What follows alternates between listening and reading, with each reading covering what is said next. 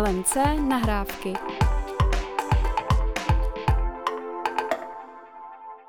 Dobrý den, dneska tu máme speciální díl. Eh, je tu můj ctěný kolega Tomáš Ervín Dombrovský. Ahoj Tomáši. Ahoj Míšo. Nebo teda Ervíne.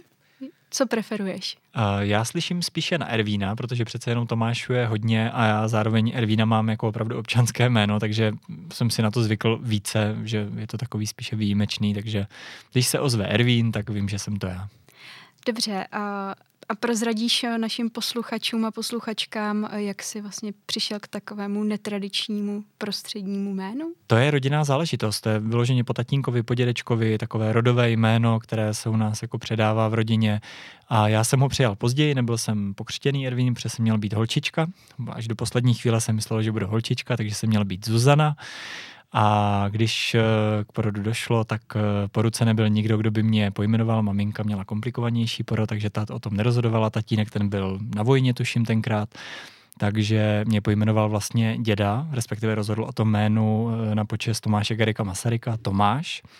A já jsem později přijal za své to prostřední jméno rodové Ervín. Tak to je krásný příběh jména. Já tě tady vítám v našem společném podcastu uh, u toho, jak jsem říkala, trošku netradičního dílu. Budeme se dneska bavit uh, na téma, uh, jaký byl rok 2020 a co nás čeká příští rok a pojmeme to trošku vánočně. Mm-hmm. Už jsi naladěný na nějakou vánoční atmosféru? No, letos to bylo vlastně zvláštní i tím, že jsme o Vánocích hrozně dlouho neslyšeli vůbec, jo, že mm, normálně už někdy v srpnu, ale většinou v září už eh, vlastně Vánoce máme všude kolem sebe, protože jsou různé kampaně, teď to probíhalo úplně jinak, ale přece jenom ten prosinec už je v tom vánočním duchu, takže já, i já se snažím přeladit a teď spíše začínám řešit trošičku ten stres s dárkama, ve smyslu, teď to probíhá fakt i jako v tom nákupu jinak, že jo, rozvážky nestíhají a teď jako přepneš z toho Vánoce vlastně nebyly do konce listopadu, vůbec se moc neřešili, do toho, že vlastně e, najednou je zhon, aby se všechno vůbec stihlo, abychom si ty Vánoce dokázali nějak užít, no. Co u tebe, jak, jak to máš ty, protože ty vlastně e, na rozdíl ode mě i máš před sebou velkou rodinnou událost, tak jak ty se chystáš na Vánoce? No, je pravda, že těch svařáčků bylo asi trochu míň letos, než je normálně. Nejenom kvůli tomu, že uh, vlastně jako si asi nes, nesmíme dávat venku svařák, nebo nevím, jak to vlastně teďka je, ale taky, že, že, mě, čeká, že mě čeká narození potomka. Má to být teda dcera, tak eh, možná taky to dopadne jako, jako u vás. Uh, jinak to vnímám prac, z pracovní stránky taky trošku utlumení než normálně. Neřeší se večírky, neřeší se takový ty jako klientský věci, uh, dárky, moc. Je, to, mhm. je, je to vlastně trošku na jiný vlně než, než obvykle, to je pravda. Mm. A nemáš pocit třeba, že letos vlastně tím, v jakém režimu jsme fungovali, takže jsme vlastně tu práci řešili mnohem intenzivněji teď na podzim. Uh, vím, že v jiným, v jiným režimu, na dálku, většina z nás, ale že vlastně měla větší intenzitu než třeba právě už ty pomalu sváteční přípravy nebo nějaký odpočinek, který k tomuhle času patří. Jak to vnímáš ty? V naší branži, což je marketing, protože vlastně jako pracuji v agentuře, která tady spolupracuje s LMC na jejich médiích, tak vždycky ty Vánoce jsou hodně pracovní. Vždycky před Vánocema se snažíme uh, dotáhnout spoustu věcí, klienti taky potřebují připravit uh, věci na příští rok, takže u nás to je jako docela intenzivní před těma Vánocema. A teď je to samozřejmě jiný, co se týče toho home officeu. Tam mi přijde, že ještě vlastně ty věci jsou o to náročnější. Mm-hmm. Jo, mám pocit, že na ty videohovory a na tu práci na dálku je potřeba mnohem víc energie, nebo možná spíš taková jako jiná energie, než eh, když se s lidma potkáváme v kanceláři. Takže mám z toho spíš takový smíšený pocit. A ještě do toho se mě vlastně míchá to, že ke konci roku eh, v té práci končím a jdu na tu mateřskou, takže ještě jako předávání agendy, eh, tak je to docela náročný. No. Mm-hmm. A není, tam, není to proložený takovýma těma mm, příjemnýma věcma, jako jsou právě ty eh, večírky a setkávání s přáteli i s klienty. Mm-hmm. Tak to tam trošku chybí. No. No já jsem třeba úplně večírkový typ nikdy nebyl, takže to je docela vtipný, že teprve poslední dva, tři roky jsem si začal třeba i firemní párty více užívat, nejenom, že je do nějaký míry zastřešuju v té firmě a s kolegyní, která tady dneska eh, ve studiu vlastně po nás bude následovat, taky bude natáčet nějaký, nějaký pořad, tak je chystáme, ale jako fakt jsem si poslední dva, tři roky začal trošičku večírky užívat. Začal jsem jako si zvykat na ten já jsem normálně vlastně asociál, což by se jako úplně nezdálo z toho, že vystupuju běžně mezi lidma, že jo. Ale teď paradoxně je to jako celý utlumený a je to takový zvláštní pocit, no, jako mít eh, to jenom hodně hozený do té polohy práce, jo, protože opravdu u nás je podzim vlastně taky náročný, velmi, jakože je to hodně intenzivní období, letos se to vůbec nespomalilo, naopak to ještě výrazně akcelerovalo. Teď v, v rámci toho druhého nouzového stavu a v online prostředí pro mě je to třeba jiný v tom, že ty vlastně jako bezprostředně přepínáš z jedné aktivity na jinou, vlastně v řádu jako několika sekund, všechno na sebe docela navazuje a když si tam sama jako nevtlačíš eh, ten prostor pro nějaký odpočinek nebo vydechnutí, nebo třeba to, že si něco přečteš nebo nasaješ od někud inspiraci, tak tam prostě není, protože hmm. ta operativa to úplně zabije. Jo? Takže teď je to vlastně v tomhle smyslu mnohem náročnější. A já jsem proto třeba vděčný za to, za tu možnost, že občas něco jdeme natáčet nebo někde eh, vzniká něco fyzicky, že vlastně nekoukáme pořád jenom do toho monitoru. Takže i tohle je vlastně hrozně hezká příležitost. Pro mě velmi předvánoční teda. Že máš možnost eh, si odpočinout třeba i po té cestě, že sice se musíš přesunout ze schůzky na schůzku, ale máš přesně mezi tím těch pár desítek minut, kdy si můžeš jako vypnout hlavu a přeladit se právě na ten další. To je pravda. A jak vy to vlastně máte v LMC letos s vánočním večírkem? No u nás, eh, teď jsme právě ladili úplně poslední detaily, příští týden proběhne a máme de facto online náhradu. Toho normálně děláme fyzický party, celá firma se potká, někdy i třeba s kolegyněmi, kteří jsou dneska na mateřský, eh, tak, tak vlastně je to jako takový jako fyzický setkání, kde si to prostě spolu užijem. Ale to jsme samozřejmě nejvíce řešili, když to převedeme do online podoby, tak aby tam nezmizel ten prvek toho, že to můžeme užít spolu, že tam je nějaká interakce, že to prožíváme spolu, je tam něco jako sdíleného že to nebude jenom o tom, že něco spolu sledujeme, ale že třeba si to můžeme i nějak jako komentovat nebo, nebo to nějak prostě prožít. No. Je to těžký, je to opravdu, je to, je to těžký v tomhle smyslu. No. Stejně tak jako spoustu firm trápí to, jak uh, tuhle tu neformální rovinu dostat do té práce, aby to bylo takový jako více tvůrčí a aby tam vznikaly ty spontánní nápady. Protože ta operativa se řeší hrozně snadno online, když všichni víme, co máme dělat. Ale ta neformální rovina se udržuje hůř, no, takže tohle, když dojde na vánoční večírek, což je primárně neformální zábava, společná prožitek, tak je to vlastně o to náročnější. No. Co u vás, jak to bude v bumerangu? To ještě nevíme. My jsme měli původně ambici, že bychom se aspoň eh, na takový předvánoční svařáček eh, potkali, eh, ale nás je teda v porovnání s LMC mnohem méně, takže to pro nás není taková jako velká akce, ale my tradičně v Bumerangu máme vánoční večírek až v lednu. My jsme to takhle nastavili a už několik let to takhle funguje, protože právě před těma Vánocema jsme vytíženi prac, prací pro klienty a nejenom prací, ale i ty klienti nás zvou třeba na nějaké jejich, jejich akce, takže my jsme si vlastně takhle posunuli ten náš až na leden, tak uvidíme, uvidíme jak to bude příští rok, ale Žádnou hmm. jako online podobu si myslím asi neplánujeme. Jak to vlastně bude probíhat u vás, když se všichni připojíte najednou na nějaký call a No, eh, já vlastně tím, že, že jo, vždycky od natočení podcastu po to, kdy vyjde, uběhne nějaký čas, takže já vlastně už teď neprozradím nic předem, protože tenhle záznam bude až po tom vánočním večírku, tak tam je vymyšlený koncept, eh, budeme mít eh, společný obsah, který bude natočený, bude streamovaný v nějaké jako dobré kvalitě, ale bude streamovaný vlastně ve dvou proudech eh, na YouTube a zároveň vedle toho v Teamsech, tak abychom nad tím mohla probíhat ta interakce lidí, abychom mohli třeba ty lidi jako zapojit do toho programu, který bude vznikat v tom studiu, kde budeme mít kolegy ze stand-up komedy a tak dále a tak dále. Bude to prostě obsahově podle mě vtipný, zajímavý a zároveň se nám tam podařilo dostat jakoby tu interakci těch lidí, aby to mohli prožívat spolu a byli toho pokud možno součástí. Já jsem třeba byl přesvědčený o tom, že kdyby to byl jenom stream na YouTube, tak to sice bude hezký pásmo. Mě to trošku evokovalo takový ty televizní estrády z 80. let, jo, jo. že vlastně připravíme hezký firemní pásmo, ale vlastně každý jeden si ho doma zkoukne sám a to je vlastně smutný, protože ta firma se přitom nedá dohromady. Takže doufám, že touhle formou se nám povede ty lidi jako propojit, aby si to jako užili trochu spolu. Tak to zní skvěle, to jsem pak zvědavá, jak to dopadne. Třeba nás tam taky necháte nakouknout na chvíli. No, hele, to je, třeba, to je třeba rozměr, který mě napadl, že vlastně ty máš pravdu, že vy si říkala, jste byli často zvaný na večírky jiných firm, vašich partnerů nebo hmm. odběratelů, klientů. Eh, já vlastně taky dost často a teď vlastně vůbec nic, jo, že hmm. my, my jako firma si to ještě spolu užijeme, ale takový ty mezifiremní interakce vlastně tolik neprobíhají, jo, že bychom si nakoukli za ty dveře a, a aspoň v tom předvánočním čase se jako více propojili i mezi firmama, to vlastně teď tolik neprobíhá, no, to máš pravdu. A teď by to vlastně mohlo být i o to jednodušší, že jo?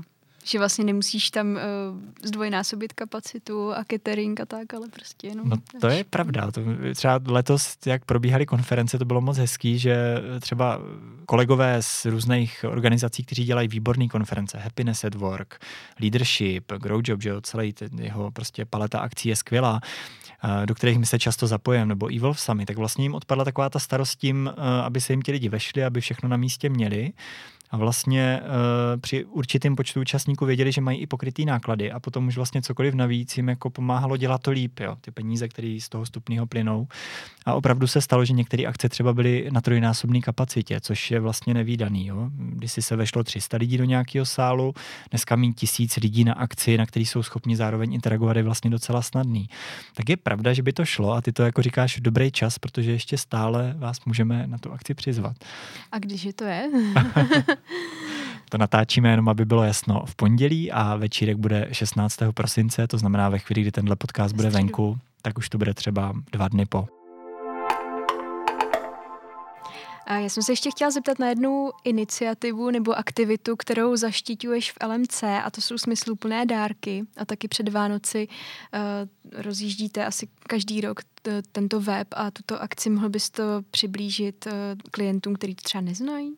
No, eh, tam vlastně myšlenka byla taková, že my jsme se před, už teď je to 8 let zpátky, rozhodli, že vlastně nechcem ty peníze, které se dávají na takové ty pozornosti pro klienty, pro partnery, na ty dárečky, že jo, které se posílají, třeba vína, to jsou tradičně a tak, tak dávat jenom na ty spotřební věci, na ty, které se skonzumují, ale že vyčlení část těch peněz tak, aby mohli plynout do neziskovek. A vymysleli jsme si tu formu, že vlastně natiskneme vouchery, na kterých je uh, nějaký kód, ty vouchery mají nějakou hodnotu. Meziročně se nám ji dařilo i zvyšovat, teď třeba mají hodnotu 300 korun. A ten člověk, když ten voucher dostane, tak jde na web smysluplné dárky CZ a tam se vlastně podívá, je tam pět neziskovek, se kterými my hodně spolupracujeme věříme jim. Eh, není to jenom o tom, že jim posíláme peníze, ale zároveň děláme spolu hodně věcí eh, s některými třeba veletrhy pro děti z dětských domovů, pracovních příležitostí a tak dále. Těch iniciativ je docela hodně, kde jsme jako propojení. No a když přijdou na ten web, tak se vlastně podívají, co jim nejvíce sedí a těch 300 korun z našich peněz tam pošlou. Já vždycky říkám, že to není jenom o tom, že ty peníze nakonec doputují tam, kam mají, ale i o tom, že se řádově tři tisíce lidí v docela jako významných firmách, kteří možná můžou i do nějaký míry rozhodovat o tom, co ty firmy dělají, dozví o tom, že tady je pět super neziskovek se skvělou činností a můžou se potom dále propojit. A opravdu ty propojky vznikají. Za těch osm let už vidíme, že z toho vlastně vzniklo spousta navazujících věcí a partnerství těch neziskovek který vlastně každý rok nějak obměňujeme s těma firmama, kterých máme prostě mm, tisíce, do kterých to posíláme. Jo? Mm-hmm. Takže to je skvělý. A nakonec, eh, jenom promiň, že ještě to dokončím, to myšlenku, no to vlastně není jenom o tom, eh, o těch smysluplných dárcích, což je vlastně takový netradiční koncept dárcovství, ale my vlastně takhle i ke konci roku uh, vlastně máme tradiční třeba dary na vzdělávání, pro vzdělávání dětí v pěstounské péči a tak dále. Těch věcí je vlastně více a k tomu období obdarování se to jako hodně pojí, k tomu předvánočnímu. Takže pro mě vždycky i tenhle jako čas, prosinec, je hodně o uh, této oblasti. A podařilo se tím postupně eliminovat ty vína a tady ty tradiční brandované věci, nebo pořád ještě třeba částečně to po vás obchodníci chtějí, aby mohli někam přijít s něčím? Hele, uh, vždycky tam jsou nějaký dárky, ale fakt se nám podařilo některé hmm. roky mít skoro většinu výtěžku vlastně pro nezisk, protože hmm. část těch dárků třeba vzniká v chráněných dílnách nebo jejich kompletace, balení. Jo, že se nám to podařilo tak jako přesměrovat. Vždycky řešíme takový ten balans a to určitě zná spousta lidí, kteří se tomu věnují mezi tou kvalitou a tím smyslem, jo? aby to vlastně bylo vyvážený, aby třeba jenom kvůli tomu, že ten výtěžek plyne do nezisku, potom ty věci vlastně nebyly úplně zbytečný, nebo jenom proto, aby byly. Víš, aby to byly vlastně věci, které nikoho třeba pak nepotěšejí. Takže se snažíme balancovat ten smysl, kvalitu, to potěšení i třeba na straně klientů, aby to dávalo spolu dohromady takhle jako hezky smysl. Takže, takže myslím, že se nám to docela daří. No. potěšíme nějakou hezkou věcí a zároveň podstatná část těch peněz, který na ty dárky plynou, tak se vlastně protočí a, a skončí v neziskovém sektoru, což je za mě super. Vy se na tomhle hodně podílíte, takže vy vlastně vy jako vánoční dárky a, a tyhle ty aktivity vlastně asi taky řešíte, že jo? Mm-hmm. Určitě my jednak jsme, troufám si říct, na trhu proslulí tím, že vždycky náš vánoční dárek bylo nějaká věc nebo hračka, dejme tomu, nebo nějaké překvapení, které jsme eh, dali našim klientům a vždycky jsme si ho obsahově přetvořili, protože jsme jako obsahová agentura, tak jsme tam vyměnili ten obsah za něco, co eh, dávalo smysl eh, v kontextu naší firmy, nebo to třeba pobavilo ty klienty.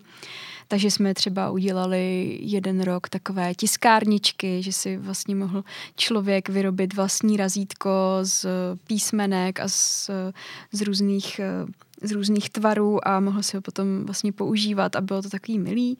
Ale letos taky vlastně jdeme touhle cestou, že než ty fyzické věci, tak jakoby jménem těch našich klientů darujeme peníze na neziskové účely.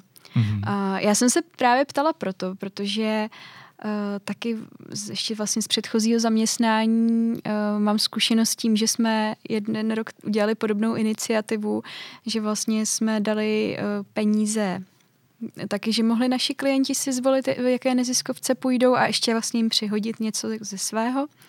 A všem se to hrozně líbilo a bylo to jako fajn, ale stejně pak vždycky chodili uh, obchodníci, že jdou teda na tu schůzku jestli bychom jim přece jenom nějaký to vínko tam nemohli jako, mm-hmm. jako dát, že na to byli zvyklí a, a tak. Ale možná je to letos jiný, protože nikam nechodí. No, hele, uh, my jsme tohle, myslím, že letos tam taky máme nějaký právě vína a takhle, ale vlastně to je společná, společný počin vás jako uh, našich partnerů, uh, dodavatelů, kolegů z Bumerangu a nás jako LMC, hlavně kolegů z marketingu, kteří se na tom podílejí, hodně na tom strávili času, uh, součástí těch dárků letos a na to upozorňuji, protože možná to ještě kolegům nedorazilo, ale dorazí, můžou se na to těšit, je vlastně ročenka. Jo.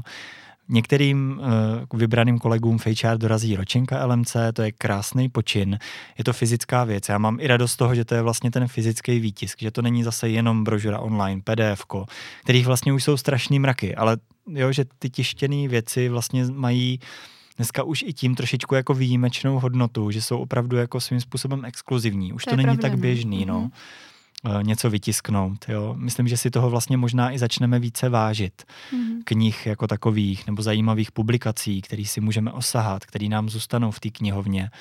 A jednu takovou se nám podařilo letos spolu připravit, tak to jsem hrozně rád a jsem zvědavý na to, jaký ohlas to u kolegů v HR vyvolá. To já taky, protože ty jsi asi s nima víc v kontaktu přímo jako s tou cílovou skupinou, s těmi personalisty, než, než jsme my, jako vaši dodavatelé. Uh, tak to mě zajímalo, jakou vlastně, jestli o té ročence, protože už se vlastně vyšla loni, poprvé, hmm. ale to je to po druhé, tak jestli na to ty ohlasy uh, jsou, asi se třeba ptají, jestli bude zase letos.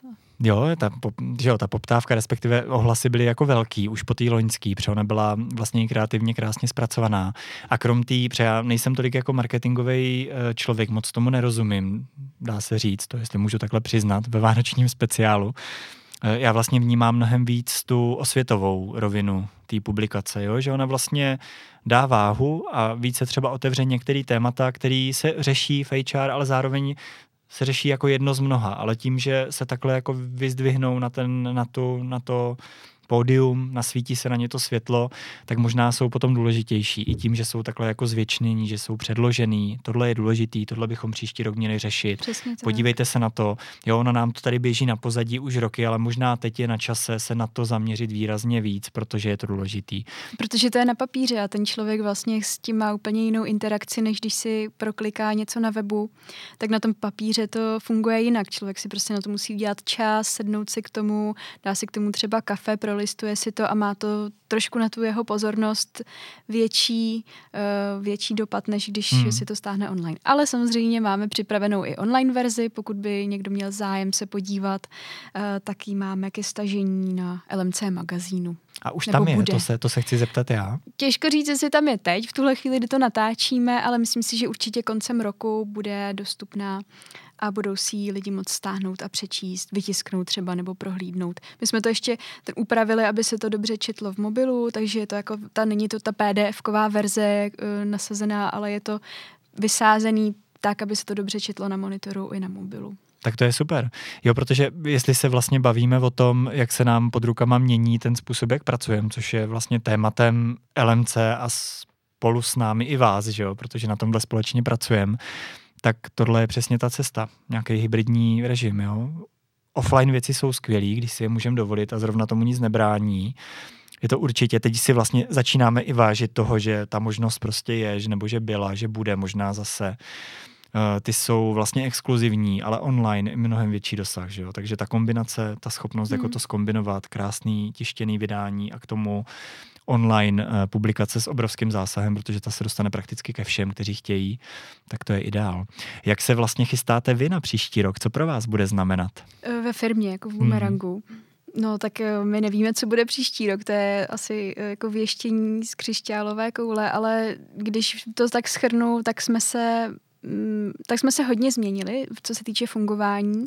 Asi jako každá firma, prakticky ze dne na den jsme na tom jaře museli přemigrovat na nějaké komunikátory a na online schůzky, což u nás právě jako v agentuře, která eh, nás je dohromady třeba 50, 60, když vezmu jako celý ten eh, tým, což je určitě mnohem méně než eh, většina vašich klientů nebo i LMC, tak i přesto jsme jako museli se tady na to adaptovat a neměli jsme úplně ty systémy vyřešený, protože jsme se většinou scházeli osobně a, a v takovém počtu to nebyl zase takový problém. Takže ze dne na den se, se chytit takhle v těch online nástrojích, Během roku jsme potom i udělali rozhodnutí, že přecházíme teda na jednu z těch platform přímo i, i co se týče e-mailu i dokumentů, takže si můžu prozradit, že to je uh, Microsoft 365, takže využíváme Teamsy uh, na schůzky, i na komunikaci, na sdílení souborů. Takže to byla asi taková největší změna. No a a co se týče techniky, ale samozřejmě potom i ta mentální, že potřeba jako spolu pořád udržovat ten kontakt a jak si to říkal na začátku, ta operativa se vždycky nějak vyřeší, to ten problém není, ale zůstat nějak pozitivně naladěný a mít pocit, že pořád vlastně jsme ta jedna firma a ty lidi nejsou jenom mm, ty okýnka v těch týmsech, tak, tak je důležitá. A to se strašně dobře podařilo díky našemu řediteli, který nám třeba každý týden na začátku natáčel videa a vlastně s tím pokračuje i do dneška a zrovna včera přišlo taky od něj takhle víkendové video, jak se jako má, co v té firmě je nového a občas tam hodí i nějakou srandu, aby prostě hmm. lidi pobavil a nebrali jsme to tak tragicky a smutně, takže takhle to hmm. asi u nás to jsou ty největší změny. No. U nás to vlastně, eh, já jsem byl překvapený tím, že my jsme vlastně z domova do nějaký míry pracovali už dlouho předtím. V té firmě to bylo běžný, ale přece jenom v tomhle výrazném režimu a že všichni a třeba 6-8 týdnů nonstop, tak to bylo nový.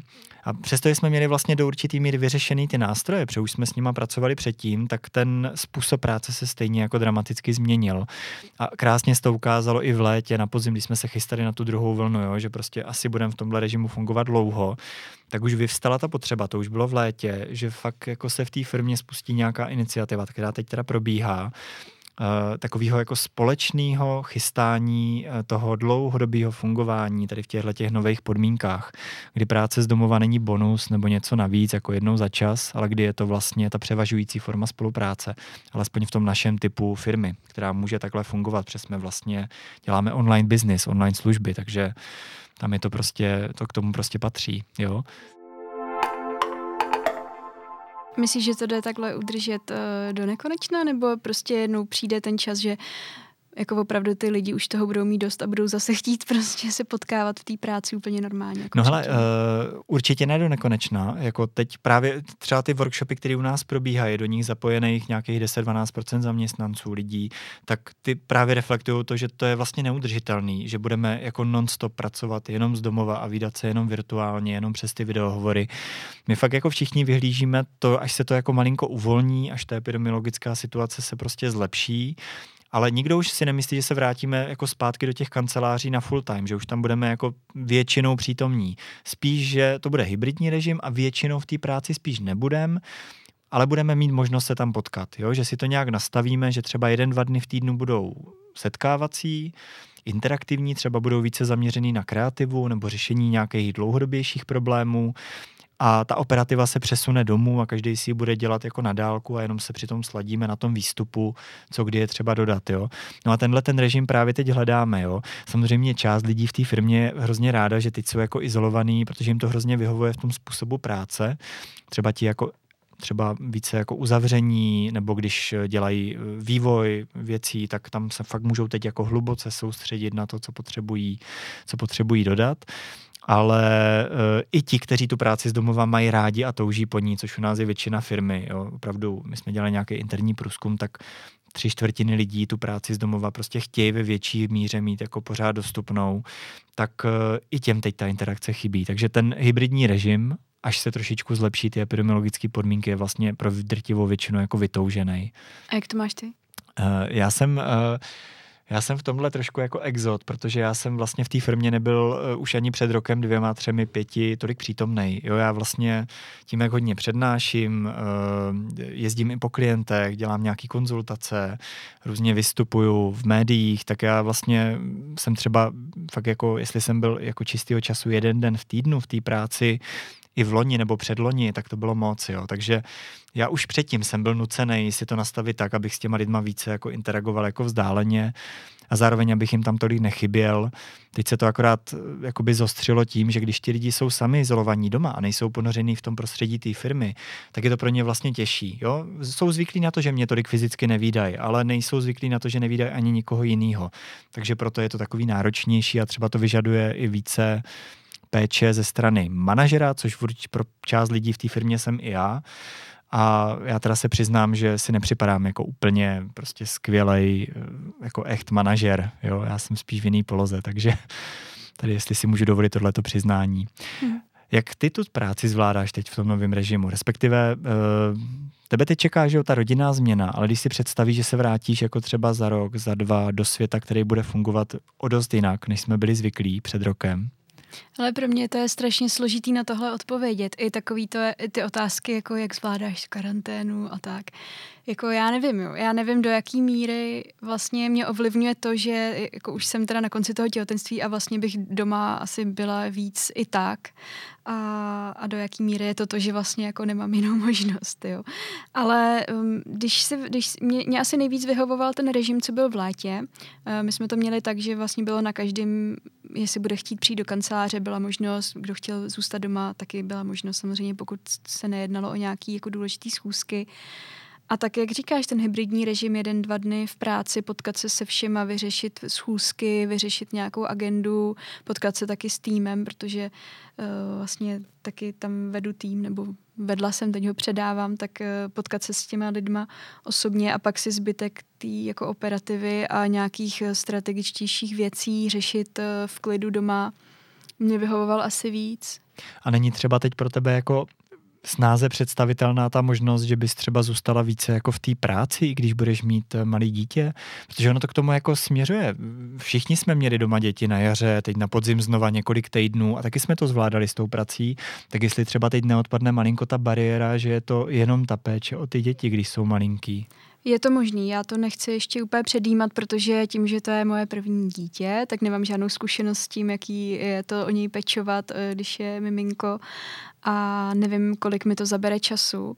A taky vlastně i trochu chci mentálně se od té práce teďka aspoň na pár měsíců, možná let, vůbec nevím, odpoutat a vyzkoušet si taky po těch, já nevím, 13 letech zaměstnání uh, soustředit na tu rodinu. Ale potom si to dokážu asi představit a pokud by vlastně ten režim online, offline fungoval takhle dál, tak možná by to bylo i jednodušší, ale já jako nechci nikomu nic slibovat dopředu radši, takže to no. nechávám otevřený na příští rok. Jasný, já už je na to jenom koukám z toho nadhledu, protože mě by to přišla jako super změna, protože hmm. u nás fakt jako přes veškeré změny, které tady probíhaly, tak prostě pořád to bylo, když má člověk fakt malinký dítě, miminko, tak je to buď péče o něj, anebo práce. A pak se jako rozdělí ty role dost tradičně, že drtivá většina mužů zůstává v práci, drtivá většina žen s těmi malými dětmi zůstává doma A nedej bože, když to trvá moc dlouho, dva, tři, při dvou dětech třeba pět let, tak vlastně tam se obrovsky rozevřou ty nůžky v těch možnostech, co ti lidi potom mají, což je vlastně hrozná škoda, protože my takhle vlastně ztratíme spoustu šikovných lidí v prostřed té jako tvůrčí jako kariéry, ve které prostě můžou spoustu věcí dokázat. A mě to i z pohledu jako třeba těch firm, který potom nejsou schopní vlastně využít ten jejich potenciál nebo ty možnosti, zapojit do toho dění, jako dát jim ty příležitosti, přijde jako hrozná škoda. Vem si, že nám tady třeba 400 tisíc lidí jako zůstává bez, bez využití a dělají třeba jenom jako sem tam nějaký výpomoci nebo brigády, to je zbytečný. Třeba to pomůže i právě v téhle otázce těch kratších úvazků a zapojení se uh, takhle ad hoc jako na pár hmm. hodin týdně. Tak otázka je, jaká je pak ta realita, jestli tím, že vlastně ten člověk je pořád doma. Já nevím, jestli se ti to stalo, já jsem to na sobě docela začala pozorovat uh, během toho jara a vlastně i teďka podzimu, že uh, Eh, tam pak už není zase ten předěl, kdy ten člověk pracuje a nepracuje, že se nějak jakoby očekává, že stejně, no, tak každý je doma, nemá mm-hmm. co dělat, no, tak prostě se můžeš yeah. na kohokoliv, kdykoliv obrátit a není tam ta jasná hranice, kdy je pro tebe ten mm. člověk dispozice a kdy není. Hele, eh, já jsem to vnímala spíš u druhých, ne u sebe, protože třeba pro druhý to bylo nový, ale pro mě už to takhle vlastně fungovalo roky, že já Jasně, nemám jako, pro mě o víkendu volají mm. taky novináři a tak, takže mě to vlastně ten režim je tak jako slil už dávno. Jediná změna u mě během nouzového stavu je pár kilo na navrh, jo, protože se tak to pro mě taky. to máme společný. Možná i stejně velký břicho, no nevím. Já bych se tě chtěla, Ervíne, ještě závěrem zeptat, jestli, kromě teda médií LMC, si narazil letos na něco zajímavého, co by si mohl doporučit našim posluchačům, co se týče oblasti HR, personalistiky nebo i nějakých jiných oborů, co třeba sleduješ? Mm, no já... Uh v těch zdrojích. Já myslím, že letos eh, bylo fakt hrozně zajímavý sledovat hlavně teda akce, eventy a nejenom proto, že tam byl fakt hodně kvalitní obsah, že se to podařilo většině překlopit do toho, do toho online jako provedení. Třeba teď naposledy ta Happiness at Work konference měla i krásnou nadstavbu v podobě toho 3D světa, kde ti lidi mohli interagovat, jo. Eh, takže nejenom, že si teda jako člověk poslechne ty příklady nebo nějaký třeba náhledy vodinut nebo nějaký uh, metodický třeba mm, doporučení, jak co dělat, jo, návody už prostě vyzkoušený jinde, ale je tam i ten přesah, jako že se dá vlastně síťovat, že se dá propojit s těma lidma, že se dá vlastně na to, co já teď aktuálně řeším, uh, jakoby získat jakoby ty postřehy třeba od konkrétních lidí z jiných firm, kteří to taky řeší. Jo. Tam to vlastně ta možnost té interakce je jako neocenitelná. No a když vezmu vyloženě takový ty jednosměrný zdroje, kde člověk teda konzumuje nějaký obsah a dám stranou média lomece, což je samozřejmě hodný doporučení, protože si myslím, že v takové šíři to málo kdo dělá, takhle, takhle intenzivně i do hloubky v některých tématech, tak já jsem velký fanda toho, aby lidi sledovali třeba i obsah ze zahraničí. Jo. Myslím si, že teď víc než kdy jindy uh, má smysl sledovat ty věci v kontextu, jo, dívat se z trošku širší perspektivy, než jak se to zdá od nás z té malé země ve středu Evropy, která je trošičku jako stranou toho hlavního dění, kde jsme tak jako pod ochranou. Eh, já třeba fakt jako sleduju každý den prakticky The Economist, jako nějaký eh, souhrn toho, co se děje, čtu každý vydání měsíčně, jo, to, pardon, týdně, týdně, protože to jsou jako hodně hluboké analýzy, které vlastně v tom měnícím se světě ukazují nebo respektive zvýrazňují takový ty uh, důležitý jevy, které bychom si možná nepovšimli, ale které možná budou definovat tu budoucnost. Jo? A... Stíháš to číst? Protože já jsem měla The Economist předplacený a to jako je taková nálož informací a jo. je to Hele, každý týden. Že? Je to o tom, že si vlastně člověk udělá fakt ráno hmm. čas, jako místo uh, čtvrtého kafe, já teda kafe piju fakt hodně, hmm. tak si dá prostě 10 minut jako s tím jejich uh, espresem, jo? že si vlastně pročte takový to, jako to rychlý, co se děje. A potom v těch týdenních vydáních je to fakt o tom, že já určitě nečtu jako všechny téma, třeba jestli fabriky tak nebo onak fungují v Číně, jaký tam je je teď prostě zrovna jako průmyslová produkce, to mě tolik nebere, ale třeba když se to týká Evropy, Brexitu nebo automotiv, regulací, nebo třeba změny daní po celém světě, nebo změny způsobu financování, protože to je teď obrovský téma, že se nám mění jako finanční toky, jsou vlastně zase mnohem více řízený státem než jenom soukromýma firmama protože jsou prakticky nulový úrokový sazby a peníze se de facto tisknou, takže veřejné investice nabyly obrovsky na významu, což nám vlastně mění pod rukama svět, je to zase mnohem více koordinovaný, nikoli vnechaný jenom na uh, volný interakci jako soukromých podniků, že jo. Tak to jsou třeba hrozně zajímavý témata, který podle mě má smysl sledovat, protože nám budou měnit i způsob, jakým pracujeme. Jo? Mm-hmm. A na čem budeme dělat. Eh, pověz za sebe, co tebe baví ze zdrojů, který sleduješ. Um, já jsem si strašně oblíbila podcasty, obzvlášť letos. Možná to je i tím boomem, jakých vzniká uh, v posledních dvou letech opravdu hodně. Uh, nějak jsem to začlenila do svého běžného dne, asi v podstatě místo rádia. Já si vždycky nastahuju ráno, co mě zaujme od těch spravodajských až přes nějaké profesní, oborové, i třeba nějaké zábavné. Já třeba ujíždím na True Crime podcastech, sice nemají s prací nic moc společného, ale je to super relax. A, takže si je nastahuju ráno a pak si prostě pouštím během dne vlastně místo rády a když něco zaujme víc, tak to poslouchám. A, a samozřejmě při práci mi to moc nejde, ale pak jako člověk u těch domácích prací, uvaření nebo třeba u procházky je to úplně ideální doplněk právě, že tomu jako nemusím věnovat tu plnou pozornost. A jinak ano, já jenom dodám, mm-hmm. jo, já jsem vždycky vlastně ze všech typů médií, s, nimiž jako, s nimiž docela často spolupracuju, měl nejradši rozhlas. Jo. Rozhlas. A podcast mm-hmm. je taková vlastně takový jako novodobý uznání toho rozhlasového způsobu podání. No, já, dík, já k tomu něco řeknu. Já jsem, eh, když jsem studovala vysokou školu, tak jsem studovala specializaci rozhlas. A nás tam vlastně nutili i jako vytvářet nějaký rozhlasový žánry a vyzkoušet si to. A právě uh, jsme tam jako jako vrchol vlastně té tvorby, co jsme měli vytvořit za, ten, za tu specializaci na bakaláři, bylo rozhlasové pásmo. A tomu jsme se hrozně smáli jako studenti, protože to už jako vůbec neexistovalo, že to byl nějaký jako mrtvý žánr někdy jako z 60. let a dál. A, a to je vlastně ten podcast, že jo, teďka. No. Je to taková to vlastně renesance, renesance mluveného mhm. slova. No. No, jo, jo, jo, je to tak. Takže ty podcasty mě asi baví nejvíc, začali jsme natáčet teda nejenom LMC eh, nahrávky, ale i náš bumerangovský podcast, který je zase o content marketingu, takže kdyby to někoho zajímalo, tak si určitě může poslechnout. No a co se týče těch ostatních médií, tak já bych se ještě zastavila u toho LMC, protože třeba ne všichni naši posluchači vědí, co všechno v tom Content Hubu je. Eh, my tomu říkáme Content Hub a to je vlastně soubor všech těch médií, které vydáváme. Eh, srdcem je teda LMC magazín, o tom už jsme několikrát mluvili. Tam eh, chystáme spousta novinek, máme tam třeba HR Academy, což je taková jakoby Wikipedie s základními HR okruhy, dejme tomu, a vznikají tam stále nové a má to velký ohlas a našim čtenářům se to velmi líbí. Máme tam nasazenou i anketu, takže si můžeme změřit jejich názory. Máme podcasty, nás čekají e, spousta zajímavých hostů. Příští rok, vlastně od ledna, tam začneme mm, začneme nasazovat epizody, které už jsme vlastně nahráli letos. Eh, můžeš třeba prozradit jednu z těch tvých, která je tvoje nejoblíbenější, co ještě nebylo venku? Uh, my teď jsme měli nedávno povídání s Michalem Šrérem, to si myslím, že bude moc hezký. Mm-hmm. On No, já mám prostě rád způsob, jakým podává věci, nejenom co dělá, ale i jak to dokáže podat, takže to myslím si, že bude moc příjemný povídání a hlavně užitečný je tam podle mě zahrnutá ta rovina, která je dneska malinko na, na okraji zájmu. A to je trošičku péče o to, abychom nejenom pracovali a, a produkovali a dělali ty věci a adaptovali se a abychom všechno jako zvládali, ale abychom to dokázali i zvládat dobře a, a tak nějak, aby nás to nesemlalo, což podle mě je strašně důležitý tak co se můžou naši posluchači těšit. Eh, mě asi z těch podcastů utkvěl, z těch, co půjdou v lednu nebo v únoru, eh, rozhovor s rodinou Valových, kteří vedou eh, SIKO.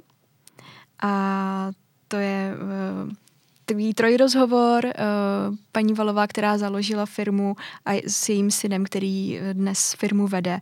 A to bylo opravdu velmi milé povídání. Myslím, že, uh, že nejenom mně se to bude líbit.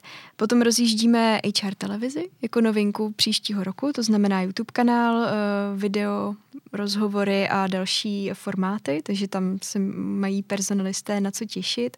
A o ročence už jsme mluvili na LMC magazínu ještě ke konci roku chystáme takový malý dárek pro personalisty.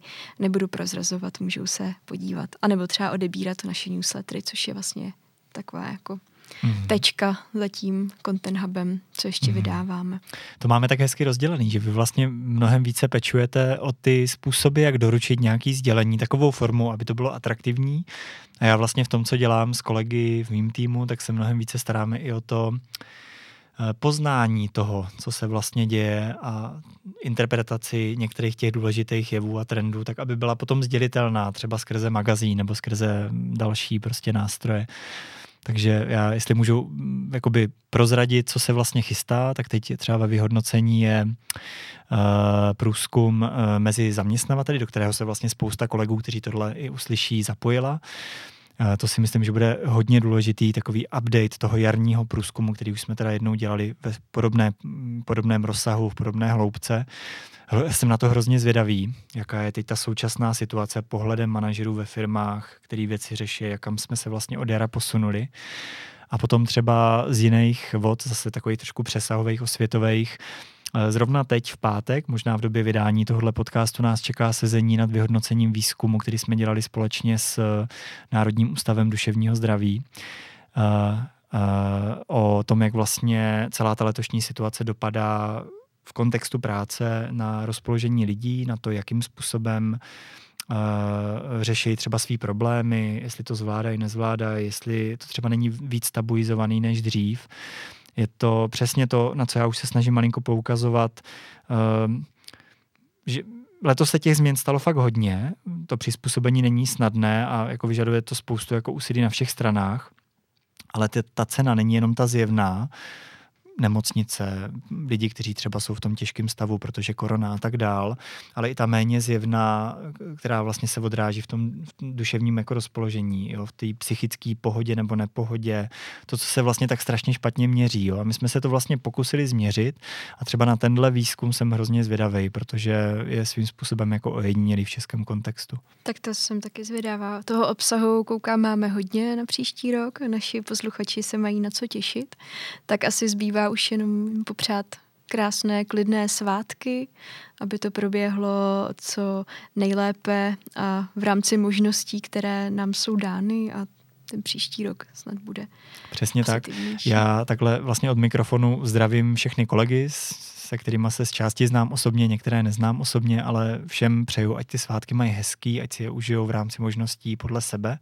A samozřejmě i tobě a zprostředkovaně kolegům, kteří s náma tenhle pořád chystají, přeju eh, co nejhezčí Vánoce. Já taky přeju tobě krásný adventní dny a hezké svátky. Děkuju.